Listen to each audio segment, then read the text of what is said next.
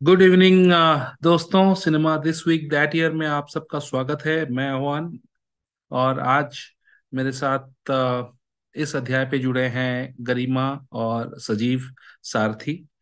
तो हम इस प्रोग्राम में जैसे आपको पता है उन सब फ़िल्मों की बात करते हैं जो अलग अलग सालों में इसी वीक को रिलीज़ हुए थे। तो सबसे पहले मैं जाऊँगा दो अप्रैल जो आज का डेट है और दो अप्रैल में रिलीज़ हुए थे काफ़ी सारे फ़िल्में अलग अलग सालों में। सबसे महत्वपूर्ण फ़िल्म मैं बोलना चाहता हूँ 1993 में, लुटेरे। ये फ़िल्म में सनी देओल, नसीरुद्दीन शाह चंकी पांडे जूही चावला थे, अनुपम खेर जी भी थे और ये फ़िल्म को निर्देशन दिया था धर्मेश दर्शन। उनका फ़र्स्ट टाइम डायरेक्शन था ये। लुटेरे के साथ टू थाउज़ेंड टेन में रिलीज़ हुआ था तुम मिलो तो सही। 1999 में जानम समझा करो और 2004 में मर्डर, मीनाक्षी और कृष्णा कॉटेज जैसे फ़िल्में। फ़र्स्ट अप्रैल की तरफ़ बढ़ता हूँ मैं। फ़र्स्ट अप्रैल को 1977 में अब क्या होगा? Along with the mega blockbuster of 1977 Dharamveer, जिसको मनमोहन देसाई ने बनाया था, धर्मेंद्र जितेंद्र के साथ वो 1977 फ़र्स्ट अप्रैल को रिलीज़ हुआ था।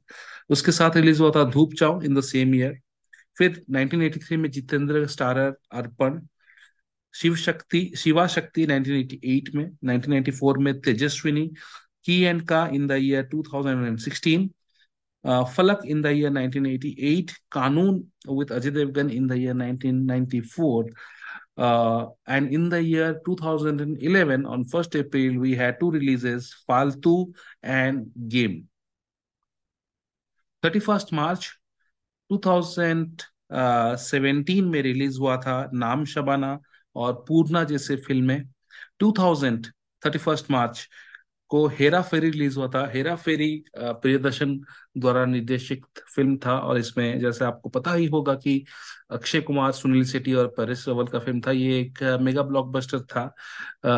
आज के दिन भी हम उसको बहुत याद करते हैं। इसका सीक्वल भी बनने बनने वाला है, हेरा फेरी पार्ट थ्री। और इस फ़िल्म ने आज इस वीक को पूरे तेईस साल पूरे किए। नाइनटीन नाइन्टी फ़िल्म में बना था Hema Malini starrer Paramveer Chakra along with Govinda starrer Hathkadi फिर 1989 31 मार्च को Paanch Paapi. Satyam Shivam Sundaram in the year 1978 ज़रूरत जो अ, जो जीनत अमन का पहला मूवी था वो भी 31 मार्च 1972 में रिलीज़ हुआ था। अलॉन्ग विद दैट वाज शादी के बाद जिसमें जितेंद्र थे और Pinjra in the same year 1972 30th March की तरफ़ बढ़ेंगे। 30th March 2018 Baaghi part two with Tiger Shroff and Disha Patani. Uh, 2012 में रिलीज़ हुआ था Kunal Khemu star blood money Khanna and Iyer in the year 2007 Delhi heights with Jimmy Shergill and Neha Dhupia in the same year 2007 uh, 1984 में श्रवण कुमार और Oonchi Udaan one two का four in the year 2001 and uh, 1979 में Rishi Kapoor starrer with Neetu Singh of course Jhoota Kahin Ka and loafer with Dharmendra in the year 1973 29th March को बढ़ते हैं। Seventy four twenty March को release हुए थे। Uh, हुआ था कोरा बदन। फिर नाइनटी वन में दुश्मन देवता हक और शंकरा जैसे फ़िल्में 1996 में Majhdhaar which was a much delayed film starring Salman Khan and Manisha Koirala 2002 में एक फ़िल्म आया था, उसका नाम था वध, जिसमें नाना पाटेकर आपको दिखे थे। हिम्मत वाला एक super flop Ajay Devgan and uh, um, Tamannaah uh, Bhatia star in the year 2013 gone case and notebook in the year 2010-19 along with Junglee starring Vidyut Jamwal in the year 2019 28 March को अगर हम जाएँगे तो 28 मार्च 1980 में एक बहुत ही महत्वपूर्ण महत्वपूर्ण फ़िल्म रिलीज़ हुआ था। ये था द बर्निंग ट्रेन जिसमें आपको धर्मेंद्र विनोद खन्ना, जितेंद्र विनोद मेहरा डैनी डेंगजोपा ये सब दिखे थे, along विथ हेमा मालिनी, नीतू सिंह और परवीन बाबी। इसमें ये फ़िल्म बहुत ही एक हाई बजट पे बना था। सर्वाइवल थ्रिलर एक बेस्ड ऑन एन एक्सीडेंट इस तरह का फ़िल्म था ये। बट ये फ़िल्म चली नहीं थी बॉक्स ऑफ़िस पे। नाइनटीन नाइन्टी सेवन में बनी थी फ़िल्म जीवन युद्ध, फिर Kaalia with Mithun. Two thousand and three में एक और एक ग्यारह। 2008 में one two three starring Anupam Kher, Sunil Shetty and Tusshar Kapoor, ये फ़िल्म एक बहुत ही अच्छा रोमांचक कॉमेडी फ़िल्म है। अगर आपको ये देखने का मौका मिले तो ज़रूर देखिए। ओ तेरी यंगिस्तान और Dishkiyaoon in the year 2014 28 March. Last but not the least 27 March को रिलीज़ हुए थे film leader in the year 1964 a thriller with Mithun Dhuan in the year 1981 Ladaaku in the year 1981 Anil Sharma directed Hukumat with Dharmendra और Rati Agnihotri in the year 1987 in the same year 1987 was Itihaas starring Rajkumar and Anil Kapoor, जिसमें मोनिश बहल भी अपने पहले role में दिखे थे। Youth पथ इन the year 1992 फिर police station in the year 1977 प्यार किया तो डरना किया? 1998 युग पुरुष इन द ईयर 1998 जिसमें अग्निसाक्षी का same trio Jackie Shroff Manisha Koirala और नाना पाटेकर दिखे थे made by the same director Partho Ghosh. आ, देखे जरा इन द ईयर 2009 एक the power of one in the year 2009 starring Nana Patekar और बॉबी देओल फिर बरखा एक low budget film in the year 2015 तो ये थे मेरे पास पूरा 27 मार्च से लेकर सेकेंड अप्रैल का लिस्ट और सबसे पहले मैं जाऊँगा आज गरिमा जी के पास। आ, गरिमा जी इन सारे फ़िल्मों से आप कौन सा फ़िल्म है? ऐसा एक फ़िल्म चुनना चाहेंगे जिसके बारे में आपके मेमोरीज बहुत ताज़ा हैं और आप उसको हमारे श्रोताओं को बोलने वाले हैं। Thank you so much Evan और uh, मैं आज बात करने वाली हूँ वन टू का फोर की। जो कि 2001 में रिलीज़ हुई थी। And it was directed by Shashi Shashilal K Nair जिन्होंने I think Grahan and crow जैसी मूवी बनाई थी। एंड uh, इसमें हमने जैकी श्रॉफ एंड शाहरुख खान की जोड़ी को वापस से साथ में देखा था। इससे पहले उन्होंने तीन और मूवीज़ में काम किया है king uncle Trimurti and Devdas and this was the fourth movie जब दोनों एक साथ नज़र आए थे। एंड हाँ दिस थर्ड मूवी देवदास इसके बाद आया। अच्छा तो ये ये तीनों मूवी तो चली नहीं। I think Devdas was the only movie जो दोनों की साथ में है and it was a hit other than that king uncle Trimurti भी फ्लॉप थी एंड वन टू का फोर भी फ्लॉप ही थी। इसमें उनके साथ जूही चावला नज़र आई थी। इसका म्यूज़िक uh, बहुत अच्छा था। It was by A R Rahman सोना नहीं ना सही गाना मुझे बहुत याद है इस मूवी का। काफ़ी अच्छा गाना था। So basically it was a thriller drama type movie जहाँ पे Shahrukh and Jackie both are cops and they both are part of the same team Jackie जिनका नाम जावेद खान है आई थिंक एंड शाहरुख उनको जावेद भाई बोलते हैं अपने बड़े भाई की तरह उनको ट्रीट करते हैं। और जो जैकी उनके चार बच्चे हैं। तो और उनकी वाइफ नहीं है और ऐसा कोई uh, मतलब बैक स्टोरी दिखाया नहीं क्या मूवी में कि क्या हुआ एंड ऑल तो वो अपने चार बच्चों को संभालते हैं और साथ ही साथ वो एक बहुत ही ईमानदार पुलिस ऑफिसर हैं। एंड वो निर्मल पांडे जो कि इस मूवी के विलन है उनके खिलाफ सबूत इकट्ठा कर रहे हैं। It's like a secret mission जिसमें जिसके बारे में सिर्फ़ जैकी को ही पता है। एंड एंड एक रेड के दौरान जैकी को गोली लग जाती है। उनका ही मतलब वो बताया नहीं जाता कि हाउ ही डाइड किसकी वजह से वो मरे बट उनकी टीम में से किसी ने उनके साथ विश्वासघात किया है। तो अभी शाहरुख के ऊपर रिस्पॉन्सिबिलिटी है कि वो जैकी श्रॉफ के बच्चों को संभाले। उनको अपनी ड्यूटी भी करनी है और ये भी पता लगाना है कि किसने जैकी को मारा और क्या हुआ। तो वो स्टार्ट हो जाता है वहाँ से कि वो निर्मल पांडे को चेस करने लगते हैं, किस तरह से वो उनके खिलाफ सबूत इकट्ठा करते हैं। इसी बीच में जो जैकी की एक फ्रेंड होती है ओल्ड फ्रेंड जूही चावला, वो शाहरुख की हेल्प करती है बच्चों को संभालने में। एंड इस तरह से वो मूवी आगे बढ़ती है। बाद में पता चलता है कि Juhi is also she is cover cop और शाहरुख के ऊपर ये बात का ब्लेम आता है कि उन्होंने आई थिंक पैसे लिए हैं। आई वो एग्जैक्टली exactly वो मैं भूल गई कि किस बात पे शाहरुख को uh, उनकी ड्यूटी से बर्खास्त किया जाता है बट ऐसा कुछ हुआ था I think and then later on पता चलता है कि किसने जैकी को मारा था किसने उनके साथ विश्वासघात किया था। तो अगर मैं बात करूँ तो इस मूवी में एक सुपर हिट मूवी के हिसाब से सब कुछ था।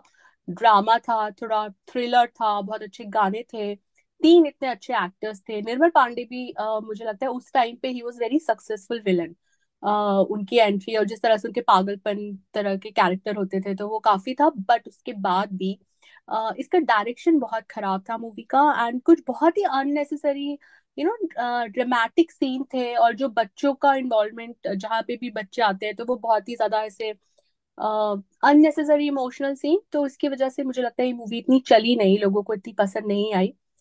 The only good part was इसका म्यूज़िक ऑफ़ कोर्स बिकॉज़ वो ए आर रहमान का था और उसके लिरिक्स राइटर भी, ने भी बहुत अच्छा काम किया है कि गाने बहुत अच्छे थे।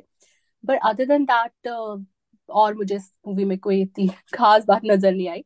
ये नेटफ्लिक्स में अवेलेबल है तो अगर अभी जिन्होंने नहीं देखी है they can still watch it but अगर आपने नहीं देखी है तो आई डोंट थिंक कि कुछ मिस किया है लाइफ में। It's not one of those movies जो आपको बहुत याद रहेगी। So yeah that's my take over to लेकिन गरिमा जी हाँ थैंक यू लेकिन आपको ये मूवी क्यों इतना याद है? मतलब क्यों पसंद करते हैं आप ये मूवी को? शाहरुख खान है ना इसमें। मेरा तो शाहरुख की मूवी है तो ऑफ़ कोर्स मैंने देखी है बट या मतलब मेरा तो एक ही रीजन है उसको पसंद करने का। अच्छा। या शाहरुख खान ने इसमें जैसे कि आपने बोला जावेद अब्बास का रोल जैकी श्रॉफ ने किया था जो मूवी के मतलब I think in the first hour he he skilled and उनके साथ भी काम करते हैं शाहरुख खान और ये दोनों जो कॉप्स है ये कभी यूनिफॉर्म नहीं पहनते। So that was a very cool look given to the cops played by both Javed I mean both Jackie and Shahrukh Khan.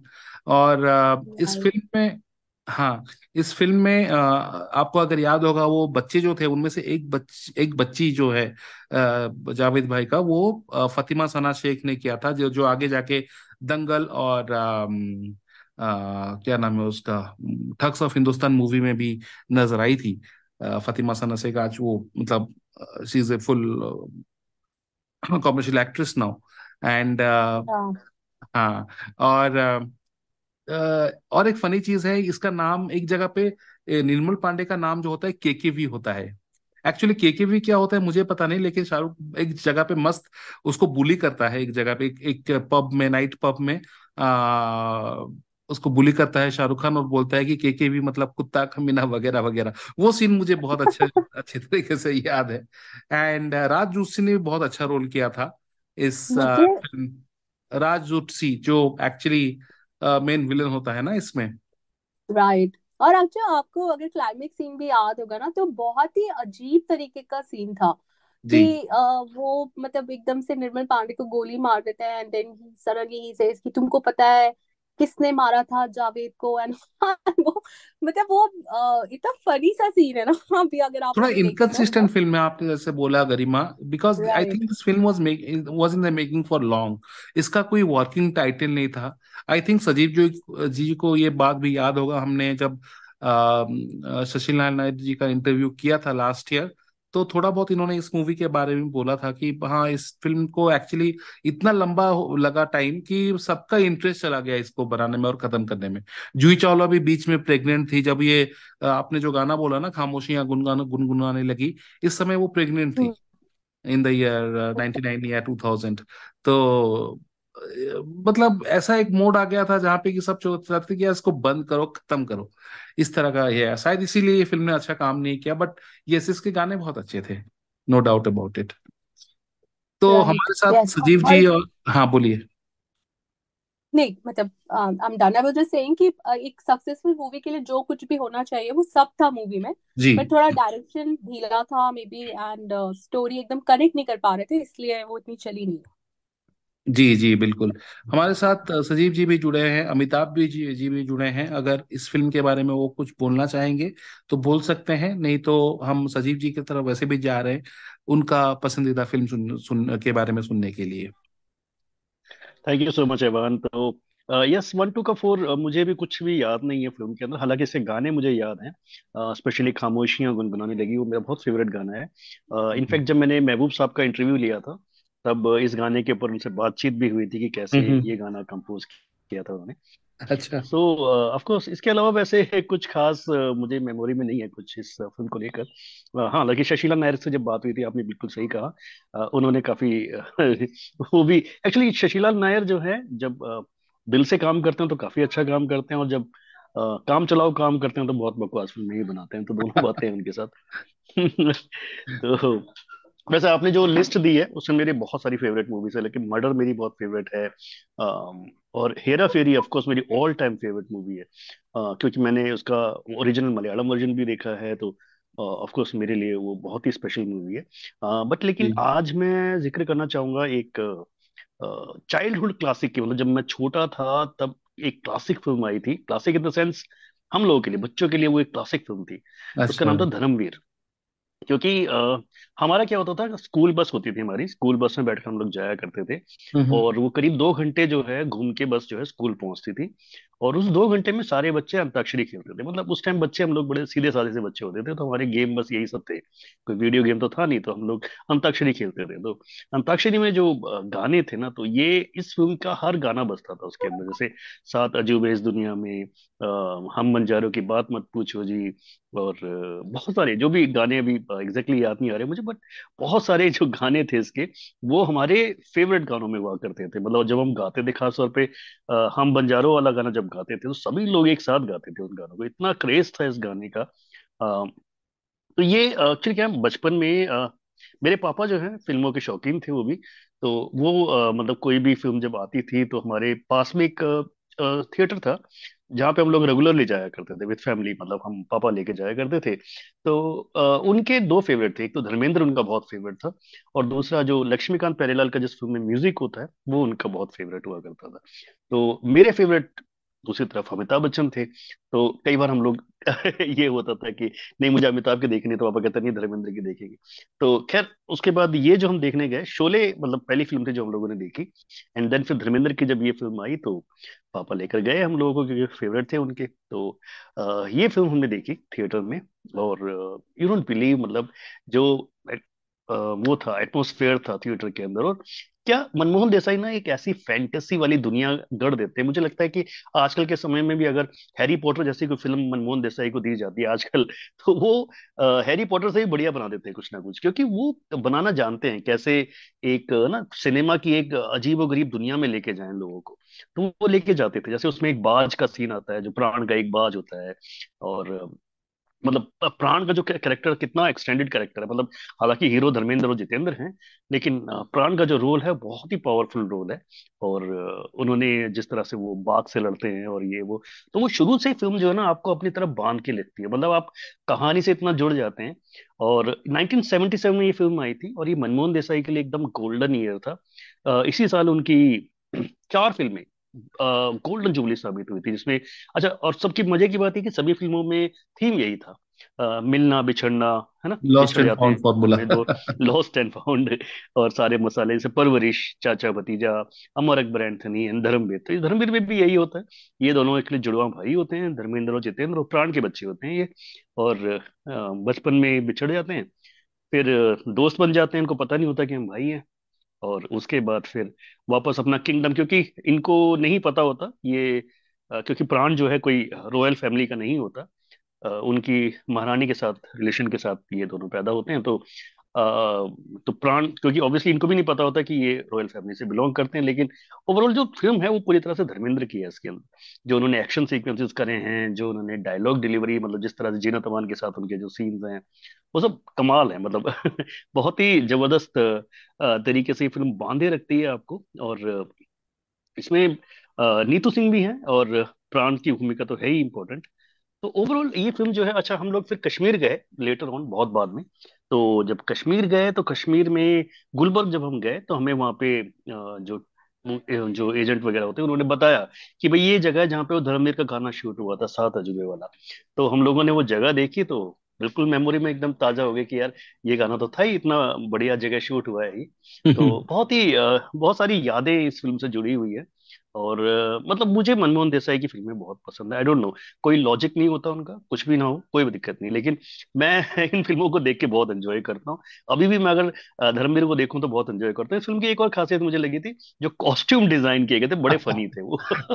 खासतौर पर धर्मेंद्र और जितेंद्र को जिस तरह के कपड़े बना दिए इन लोगों ने तो बड़े फनी है यार वो पता नहीं कौन किसने उसके पता नहीं बहुत किसने सारे सोचा मीम्स होगा आते ऐसे। रहते हैं हाँ।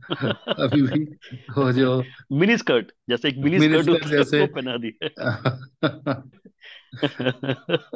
और इस फ़िल्म में सजीव जी आई थिंक बॉबी देओल ने भी छोटा सा रोल किया था जहाँ पे वो छोटा हाँ धर्मेंद्र के हाँ हाँ। बिल्कुल बिल्कुल उनको हाँ भी वो मिनी स्कर्ट वाले पहना दिया था। हाँ, और डायलॉग से इसमें बहुत शानदार डायलॉग से कादर खान के तो वो भी अच्छा। एक हाईलाइट था फ़िल्म का। हम्म। ओके ओके तो ओवरऑल फ़िल्म अच्छी है मतलब अच्छा टाइम पास है। जैसे मनमोहन देसाई की फ़िल्में होती है ना तो आप उस तरह की फ़िल्में अगर आप जस्ट टू एक मूवी एंजॉय करना चाहते हैं दो तीन घंटे की तो बस आराम से बैठ के देख लीजिए इसको किसी भी दिन। बिल्कुल बिल्कुल मतलब मनमोहन देसाई बहुत ही एक तो नहीं होंगे। हाँ बहुत ही अच्छे स्टोरी टेलर थे। मतलब उनके फ़िल्में की स्टोरी स्क्रीन प्ले बहुत अच्छा रहता था। मतलब बहुत ही रोमांचक किस्म के फ़िल्म है हम्म। सारे फ़िल्में मतलब वो सोचने का मौका ही नहीं देते थे ना आपको। आप एक सीन खत्म हुआ दूसरा कोई बड़ा सीन आ गया फिर अच्छा देखा जाए तो आजकल जो मास फ़िल्में बनती हैं वो भी वही फार्मूला इस्तेमाल करते हैं ना कि आप हम्म, दर्शकों को मौका ही मत दो कि सोचने बैठिए वो। तो बस चलता रहे कुछ ना कुछ। पठान क्या है? पठान में क्या है? आप एक के बाद एक एक के बाद कुछ ना कुछ होता रहता है। कहाँ आप सोच पाते हो कि लॉजिक क्या है? लॉजिक सोचने की ज़रूरत भी क्या है? फ़िल्म जब देख रहे हैं तो। ये चीज़ है। अच्छा। तो ये बहुत बहुत शुक्रिया सजीव जी इस फ़िल्म के बारे में बोलने के लिए। एंड ऑफ़ कोर्स धर्मेंद्र मतलब आई थिंक इस फ़िल्म के बाद उनको आयरन मैन के हिसाब से the iron man of Hindi cinema इस फ़िल्म के बाद ही उनको इस फ़िल्म नाम से जाना गया। एंड बहुत प्रसिद्ध हो गए थे वो, वो इस दौरान। Uh, तो यस तो इंद्राणी मुखर्जी भी थी आई थिंक इस फ़िल्म में, और इंद्राणी मुखर्जी परवरिश ने, में भी उनकी माँ का रोल ही निभाया था। तो बहुत सारे कॉमन कैरेक्टर्स ओवरलैप्स आपको दिखते हैं इनके आई मीन मनमोहन देसाई की फिल्म्स में। और, ठीक है हम आगे बढ़ेंगे। मैं एक अपना चॉइस बोलने वाला हूँ सजीव जी, और मेरा चॉइस है उस वो फ़िल्म जो आज पूरे तीस साल पूरे किए ये फ़िल्म का नाम है लुटेरे। लुटेरे आई थिंक 1993 का सबसे बड़ा ग्रॉसर था highest grosser one of the highest grosser of 1993 I think followed by Aankhen Aankhen इसी साल रिलीज़ हुआ था। और इस दौरान बहुत सारे ऐसे मल्टी स्टारर फिल्म्स बन रहे थे और ये मल्टी स्टारर फिल्म्स क्लिक भी कर रहे थे बॉक्स ऑफ़िस में। तो ये धर्मेश दर्शन जो डायरेक्टर हैं और इनके भाई सुनील दर्शन, इनके पिता दर्शन साहब ये मतलब सुनील दर्शन ने प्रोड्यूस किया था, धर्मेश दर्शन ने इसको डायरेक्ट किया था, इनका पहला मूवी था ये, जिन्होंने आगे जाके धड़क आई मीन राजा हिंदुस्तानी और धड़कन जैसे फ़िल्में भी बनाई। तो लुटेरे में Sunil I mean Sunny Deol Jackie not Jackie, Juhi Chawla विनो Chunky Pandey, Naseeruddin Shah और अनुपम खेर इनका मेन रोल था। पूजा बेदी भी इस मूवी में थी। वो अनुपम खेर जो मेन विलन है इस फ़िल्म में, उनका नाम रहता है चंगेज लाला। और ये इनकी मोल रहती हैं पूजा बेदी। और ये स्टैंडर्ड एक्शन पॉट बॉयलर था, जिसमें एक पुलिस ऑफिसर को चंगेज लाला मार देते हैं और वो अनंग देसाई ने इसका रोल प्ले किया था। और जूही चावला इसका प्राइम विटनेस बन जाती है, क्योंकि वो एक बार डांसर होती है। वो वो उसका चश्मदीप गवाह बन जाती हैं। और जब जंगेज लल्ला को पता लगता है कि वो उनके खिलाफ गवाही देने वाली है तो वो अपना पूरा ताकत लगा देती है जूही चावला को मारने में।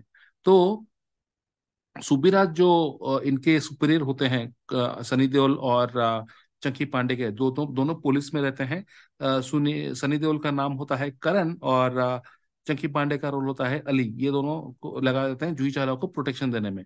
तो सनी देओल उनको एक अलग सा एक पूरा एक वादियों में लेके एक जगह पे सेक्लूडेड जगह पे रहते हैं प्रोटेक्शन देने के नाम पे और दोनों में प्यार हो जाता है। बट अनुपम खेर के आदमी they still find out they apparently kill Juhi Chawla but Juhi Chawla मरती नहीं है। सनी देओल को लगता है कि वो मर जाती है। बहुत रिजेक्टेड होकर सनी देओल जॉब छोड़ देती है। फिर अली जो है, चंकी पांडे, वो भी जॉब छोड़ देता है। बट वापस ये लोग फिर से काम मतलब वापस आते हैं just because to take revenge because they find Juhi Chawla in some place और अदर और सनी देओल जब उनको पता लगता है कि जूही चावला ज़िंदा है तो वो अ, अ, अपना पूरा ये लगा देते हैं जूही चावला को बचाने में और चंगेज लाला के खिलाफ बदला लेने में। बट सिकंदर जो इनके साथ काम करता है रसुद्दीन शाह का कैरेक्टर चंगेज लाला का वो इनके बीच में दीवार बन के आ जाता है। फिर he is a good guy but in a bad profession तो uh, आगे फ़िल्म कैसे बढ़ता है वो तो आपको देखने देख के जाना जानना पड़ेगा क्या है। लेकिन uh, ये एक अच्छा रोमांचक मूवी था पूरा एक्शन थ्रिलर ड्रामा अच्छे गाने भी थे इसमें। और ताजुब की बात है कि इसके इसके कुछ लिरिक्स मनोज कुमार जी ने भी दिया था कुछ गानों के लिरिक्स। तो वो चीज़ मैं मतलब मनोज कुमार जी लिरिक्स लिखा है नहीं लिखा है वो चीज़ मैं धर्मेश साहब से पू, पूछा हूँ लेकिन अभी तक उनका जवाब नहीं आया है। तो जब जवाब आएगा तो मैं बोलूँगा कि ये चीज़ भी ये हुआ था तीस साल पहले। तो हाँ तो ये थी कुछ यादें मेरे इस लुटेरे की फ़िल्म के साथ। और जैसे कि आपको पता होगा, लुटेरे से पहले इन तीनों एक्टर्स ने, सनी देओल चंकी पांडे एंड नसरुद्दीन शाह, इन्होंने विश्वात में भी काम किया था। और इसके बाद और एक फ़िल्म आई डिलेट फ़िल्म था वो, कसम। उस फ़िल्म में भी इन तीनों ने साथ काम किया। और चंकी पांडे और सुनील, सनी देओल का, ये दोनों का जो जुगलबंदी काफ़ी सारे फ़िल्मों में देखने देखने को मिले उसी दौरान। आई थिंक इन इन दोनों ने करीबन पाँच छह फ़िल्मों में एक साथ काम किया है। तो ये थे कुछ यादें मेरे लुटेरे के साथ। इस साल में देओल के बहुत सारे अच्छे फ़िल्म रिलीज़ हुए थे, जैसे कि दामिनी एंड डर, इज़्ज़त की रोटी, ये सब और हाँ ये सब फ़िल्में सेम ईयर 1993 में ही रिलीज़ हुए थे। तो ये थे कुछ आज के चर्चा के विषय। बहुत बहुत शुक्रिया सजीव जी, हमारे साथ जुड़ने के लिए, अपने यादें ताज़ा करने के लिए खास करके धर्मवीर के बारे में। तो अगले हफ़्ते हम फिर से मिलेंगे अलग किसी फ़िल्मों का विषय लेके, जिसके बारे में हम बहुत सारी बातें करेंगे। तब तक के लिए have a great night and see you next week thank you so much